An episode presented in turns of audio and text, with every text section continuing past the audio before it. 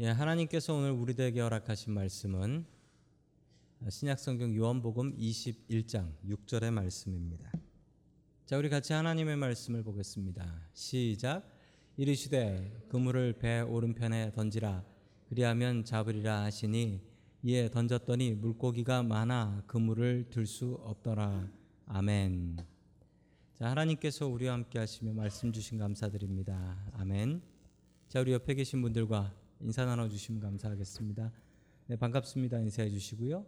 예, 제 마이크에 에코 좀 빼 주시겠습니까? 네. 아, 없어요. 제가 입으로 에코를 넣고 있나 봅니다. 제가 좀 헷갈렸나 봐요. 자, 오늘 순종이 기적을 만든다라는 제목을 가지고 네, 하나님의 말씀을 증거하겠습니다. 어, 지난 시간에 갈릴리 호수가 어떤 곳인지에 대해서 우리 같이 공부를 했었습니다. 예, 갈릴리 호수는 호수인데 예, 이스라엘 사람들은 호수하고 바다하고 말이 구별이 안 돼서 그냥 호수를 바다라고 부르고 바다를 호수라고 부른다라고 말씀드렸었습니다. 자, 그러면 오늘 말씀에서는 그 갈릴리에서 살고 있는 어부들, 갈릴리에서 살고 있는 어부들은 어떤 사람이었을까요? 이것을 아는 것은 참 중요합니다. 왜냐하면요, 여러분 예수님의 제자 중에 어부들이 제일 많았지요. 그럼 그 갈릴리에 있는 어부들은 도대체 어떤 사람이었을까요? 왜 어떤 사람들이었기 때문에 예수님께서는 이 사람들을 제자로 부르셨을까요? 오늘 하나님의 말씀을 통하여 또한 고고학적인 자료들을 통해서 같이 그 답을 찾기를 원합니다. 아, 첫 번째 하나님 주시는 말씀은 어, 성경 이야기는 분명한 사실이다라는 사실입니다. 여러분 믿음 있는 사람에게는 저런 엉터리 같은 말이 어딨냐라고 말씀하실 거예요. 아니 저게 당연한 얘기지. 그렇지만 의심 있는 사람에게는 성경에 있는 이 이야기들이 이게 정말 다 있는 그대로 사실일까? 이런 의심 드시는 분들 있으실 거예요. 자, 먼저 이 갈릴리 어부들을 좀 살펴보면 좋겠는데 갈릴리 어부들이 가난한 사람이었을까요? 지금 여러분들이 생각하시기에 갈릴리 어부들, 어부들은 어떤 사람들입니까? 가난한가요? 가난한 어부들이다라고 이야기를 할 수 있는지 지금 우리가 생각하기에는 음, 어부들은 좀 가난할 것 같고 어부들은 그렇게 공부를 많이 안 한 사람일 것도 같습니다. 그런데 그 생각은 여러분들이 갖는 그 생각은 지금 여러분들이 갖는 생각이죠. 여러분 우리가 몇십 년 전만 해도 사람들이 생각하는 게 참 많이 달랐습니다. 참 많이 달랐어요. 그런데 2000년 전에는 어땠을까요? 결론부터 말씀드리자면 갈릴리 어부들은 가난하지 않았습니다. 왜냐하면 이 갈릴리 어부들이 타고 다니는 배가 있었는데 이 배가 싼 게 아니었어요. 비싼 것이었습니다. 이따 사진을 하나 보여드릴 텐데요. 그리고 갈릴리에서 팔리는 이 생선, 이 생선이 아주 비쌌습니다. 왜냐하면 당시에는 생선을 신선하게 썩지 않게 보관하고 이동하는 게 참 어려웠습니다. 당연히 그렇겠죠. 생선은 더운 날 쉽게 썩으니까요. 자, 그래서 생선이 썩지 않게 하려고 여러분 어떻게 했습니까? 요즘은 어, 냉동 차로 나르죠. 냉동. 어, 냉장고가 달린 차로 나릅니다. 그런데 2000년 전에는 어떻게 날랐냐면 거기다가 소금을 치죠, 소금을. 근데 문제는 소금도 비싸다. 그 당시에 소금이 얼마나 비쌌냐면요. 여러분 영어로 월급 받는다 할 때 월급이 셀러리잖아요. 셀러리. 셀러리라고 할 때그 셀러리가 어디서 온 말이냐면 salt에서 온 말입니다. 옛날에는 그 아주 옛날이죠. 아주 옛날에는 이 돈이 생기기 전에는 그 월급 셀러리를 뭐로 줬냐면 솔트로 줬대요. 소금이 돈이 되니까 그 소금을 받아서 소금 국 끓여 먹으라는 게 아니고 소금을 가지고 나가서 팔면 돈이 됐던 거죠. 그래서 셀러리라는 말이 솔트에서 왔다고 합니다. 그 갈릴리 어부들이 탔던 배가 있는데 그 배가 무척 비싸요. 여러분 기억나실 거예요. 성전을 지을 때 성전을 짓는 나무를 어디서 가져왔습니까? 이스라엘에 나무가 없어서 레바논에 있는 백향목을 가지고 왔다라고 성경은 분명히 기록하고 있습니다. 왜 레바논의 백향목이냐면 여러분 이스라엘 갈릴리에도 나무들은 많이 있어요. 그런데 좋은 나무는 없어요. 그래서 뭔가를 튼튼한 걸 지으려고 할 때 레바논에 그 위에 있는 나라죠. 레바논에 있는 백향목을 가지고 와서 그 나무로 배를 지었습니다. 그래서 배값이 비쌀 수밖에 없어요. 왜냐하면 레바논 산에 있는 그 큰 나무를 갈릴리까지 나르는데 엄청난 힘과 노력이 들어갔기 때문에 그렇습니다. 올해도 이스라엘은 엄청난 가뭄이라고 합니다. 한국도 가뭄이 심하다고 하지요. 비가 안 와가지고 고생들인데 여러분 이스라엘에 가장 심한 가뭄이 있었을 때는 1986년이었습니다. 1986년에 얼마나 가뭄이 심했냐면 4년 동안 비가 제대로 내리지 않아서 이스라엘 역사상 갈릴리 호수가 있는데 갈릴리 호수의 수면이 가장 낮아졌대요.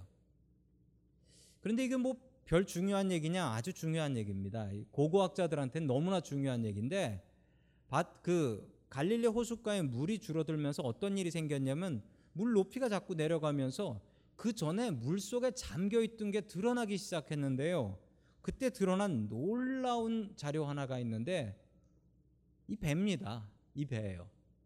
여러분 보시기에 뭐 배 모양이긴 한데 배는 아니죠. 왜냐하면 나무가 다 썩어서 2000년 지나서 다 썩었습니다. 자, 저 나무를 분석을 해보니까 저 배를 분석해 보니까 저 배의 나무는 레바논에서 온 백향목이고 그리고 저 나무를 만드는 그 프레임을 짜는 레바논의 백향목 말고도 그 이스라엘 그 갈릴리에서 나는 12가지의 나무가 발견이 됐던 거예요. 그러니까 오래된 배인데 배가 배가 이제 쪼개지고 물이 새면 그걸 고쳐야 되는데 그 레바논 나무가 없잖아요. 그러니까 그 옆에 갈릴리에 있는 나무를 12개를 그 쪼개 가지고 이렇게 붙여 놓은 거였습니다. 자, 저 배를 보면서 아, 2000년 저 탄소 연대 측정법으로 측정을 해 보니까 예수님 때예요. 예수님 때. 그래서 저 배의 이름을 지저스 보트라고 이름을 붙였습니다. 예수님께서 타신 거라고는 생각하시면 안 됩니다. 왜 이름을 저렇게 붙였냐면 저래야지 사람들이 와서 보기 때문에 지저스 보트라고 이름을 붙여놨습니다. 아, 또 갈릴리에서 잡히는 물고기가 있는데 그 물고기는 어, 피러스 피쉬라는 이름을 가지고 있습니다. 베드로 물고기. 어, 베드로가 그걸 잡았냐고 아마 잡았겠죠. 그런데 그렇게 이름을 붙이는 이유는 그 성지 순례 가는 분들한테 많이 팔기 위해서 그렇습니다.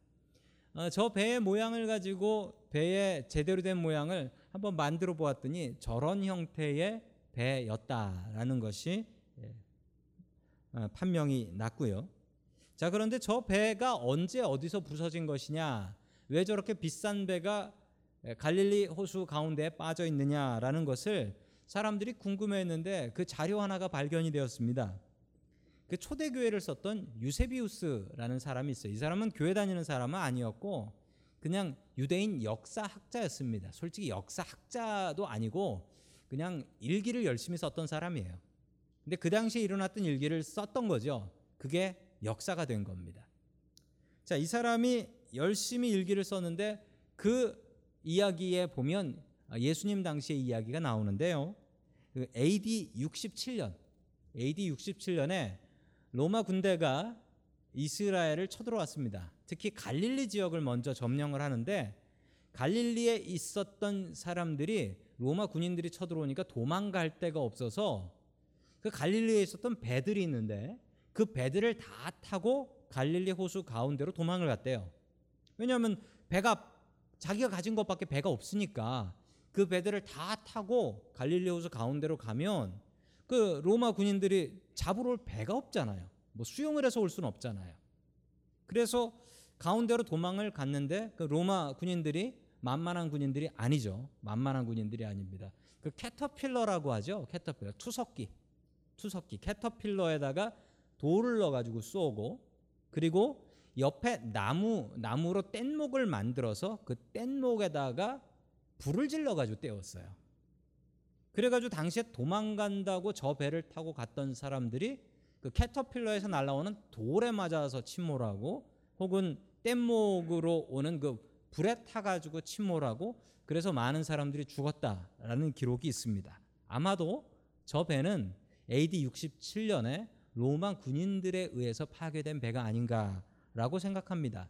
왜냐하면 당시의 배는 너무나 귀했기 때문에 빠지면 건져 쓰지 그냥 내버려 두는 일은 없기 때문에 그렇습니다. 자, 이 사실을 볼 때 우리가 분명히 알 수 있는 사실은 성경은 분명한 사실이다. 우리가 성서 고고를 통해서 성, 성지에서 발견되는 것들을 발견할 때마다 느끼는 것은 아, 성경에 있는 기록들이 말씀 그대로 다 사실이구나라는 것을 깨달아 합니다. 여러분 주님의 말씀은 분명히 변함없는 사실입니다. 그 주님의 말씀을 온전히 의지하는 저와 여러분들이 될 수 있기를 주님의 이름으로 간절히 축원합니다. 아멘. 두 번째 마지막으로 하나님께서 우리들에게 주시는 말씀은 순종은 기적을 만든다라는 말씀입니다. 순종은 기적을 만든다.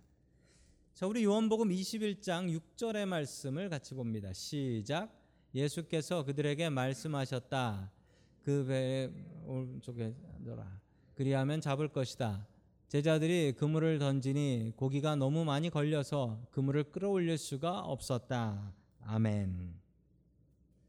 자, 여러분 이 순서를 보시면 이 말씀의 순서를 보시면 성경에 이번 주일날 정영환 목사님도 설교 때 말씀을 하셨지만 여러분 성경에 나오는 기적이 일어나는 순서가 있습니다. 그리고 믿음이 커지는 순서가 있는데 믿음 생기고 순종하는 게 아니라 순종 먼저 하고 믿음 생기는 거예요. 늘 그래요. 여러분 오늘 말씀 한번 보십시오. 주님께서 원하셨던 것이 뭡니까? 먼저 그물을 오른쪽으로 던져라라는 거예요. 그리하면 잡힐 것이다. 이 말씀에 제자들이 순종을 합니다. 그랬더니 그물을 들어 올릴 수 없을 정도로 고기가 많이 잡혔다라는 말씀입니다. 여러분 성경에는 이 순서가 변하는 법이 없어요. 믿음 먼저 주고 순종하는 게 아니라 순종을 하고 나니 믿음이 생기고 순종을 하고 나니 기적이 생기고 여러분 늘 이런 순서입니다. 여러분 이 순서를 분명히 기억하시기 바랍니다. 여러분 종종 이런 이야기 하시는 분들이 있어요. 저는 믿음이 적어서 순종을 못 해요. 여러분 그분은 죽을 때까지 순종 못 하시고 죽을 때까지 그분의 인생이 변화될 수가 없어요. 왜냐하면 성경에 나오는 기적의 순서는 믿음의 순서는 순종이 먼저예요. 그러고 나면 믿음이 생기고 그리고 나면 기적이 생기는 여러분 이 순서대로 가는 것을 알 수가 있습니다. 이미 날이 밝았다라고 이야기를 합니다. 날이 밝았으면 여러분 말씀드린 대로 날이 밝으면 갈릴리 호수의 물은 너무 맑아서 고기들은 깊은 데로 다 도망가게 되는 것이죠. 그때까지 밤이 새도록 고기를 못 잡았다라고 하면 여러분 밤새도록 그물을 던진 그 제자들이 얼마나 지쳤겠습니까? 여러분 지금도 고기 그물은 아주 무겁습니다. 그래서 요즘 어부들은 고기를 잡는 그물을 손으로 끌어올리지 않고 기계로 모터로 끌어올립니다. 그런데 여러분 2000년 전의 그물은 지금의 그물보다 훨씬 더 낡은 것이고 물을 머금으면 엄청나게 무거워지는 그물입니다. 여러분 그 그물을 다 들어 올렸어요. 해가 뜨고 있고 고기는 이제 있을 수가 없어요. 이제 들어가야 됩니다. 그런데 주님께서 그런데 주님께서 이 그물을 다시 오른쪽으로 던지라고 하는 거예요. 여러분, 여러분 같으시면 던지시겠어요? 여러분 같으면 던지시겠습니까? 밤새 고기 한 마리도 못 잡고 힘 빠져서 이제 오늘 그만하자라고 해서 그 무거운 금을 그 물에 젖은 그 금을 간신히 들어 올려서 배에다 실었는데 오른쪽으로 던져라 알지도 못하는 사람이 그러면 여러분 그 명령에 순종하시겠어요? 여러분 제자들이 순종합니다. 이분이 주님인 것을 예감했기 때문에 그렇죠. 여러분 순종이 믿음을 가져옵니다. 순종이 기적을 가져옵니다. 여러분 순종 없이 믿음 없이 기적은 생기지 않습니다. 왜냐하면 그렇게 기적이 생기면 그걸 기적이라고 생각지 않고 뭐 그냥 우연히 일어난 일이겠지. 그냥 거기에 고기가 많았던 거야. 그런데 우리가 몰랐던 거지. 라고 생각하기 때문에 그렇습니다. 여러분 제자들은 순종을 통해서 기적을 만들었습니다. 여러분 믿음의 시작은 순종입니다. 이건 부인할 수 없는 사실이에요. 여러분 믿음의 시작은 순종이에요. 여러분 그 순종은 누구에 대한 순종이냐면 예수님과 이 하나님의 말씀에 대한 순종입니다. 말씀을 읽으시면 그 말씀대로 살려고 하십시오. 오늘 말씀을 들으시면 그 말씀대로 살려고 하십시오. 주일날 하나님의 말씀을 받으시면 여러분 그 말씀대로 살려고 노력하십시오. 여러분 그러면 믿음이 생깁니다. 여러분 믿음 없다는 것을 자랑처럼 이야기하시면 안 됩니다. 믿음이 없으면 말씀대로 순종하십시오. 그러면 믿음이 생깁니다. 평생 교회를 다녀도 말씀에 순종하지 않으면 여러분 그 사람에게는 믿음이 생길 수가 없습니다. 여러분 순종하는데 가장 큰 적은 무엇입니까? 순종하는데 가장 큰 어려움은 무엇입니까? 순종하는데 가장 큰 적은 나지요. 내가 고집이 세니까. 순종하려고 해도 야 이게 내가 생각하는 게 있고 나도 내 경험이 있는데 이걸 어떻게 순종해? 나도 자존심이 있다. 그래서 순종 못 해요.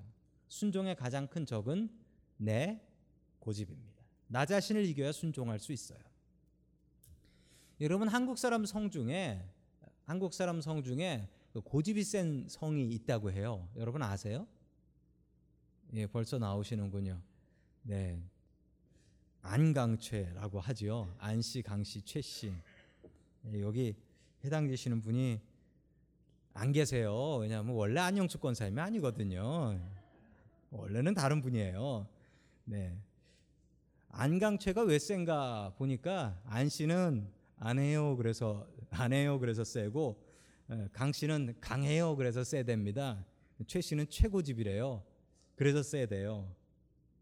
저는 여기에 장고집을 넣고 싶은데 여러분들은 어떻게 생각하십니까? 그러면 제 아내는 김고집을 넣겠다라고 할지도 모릅니다.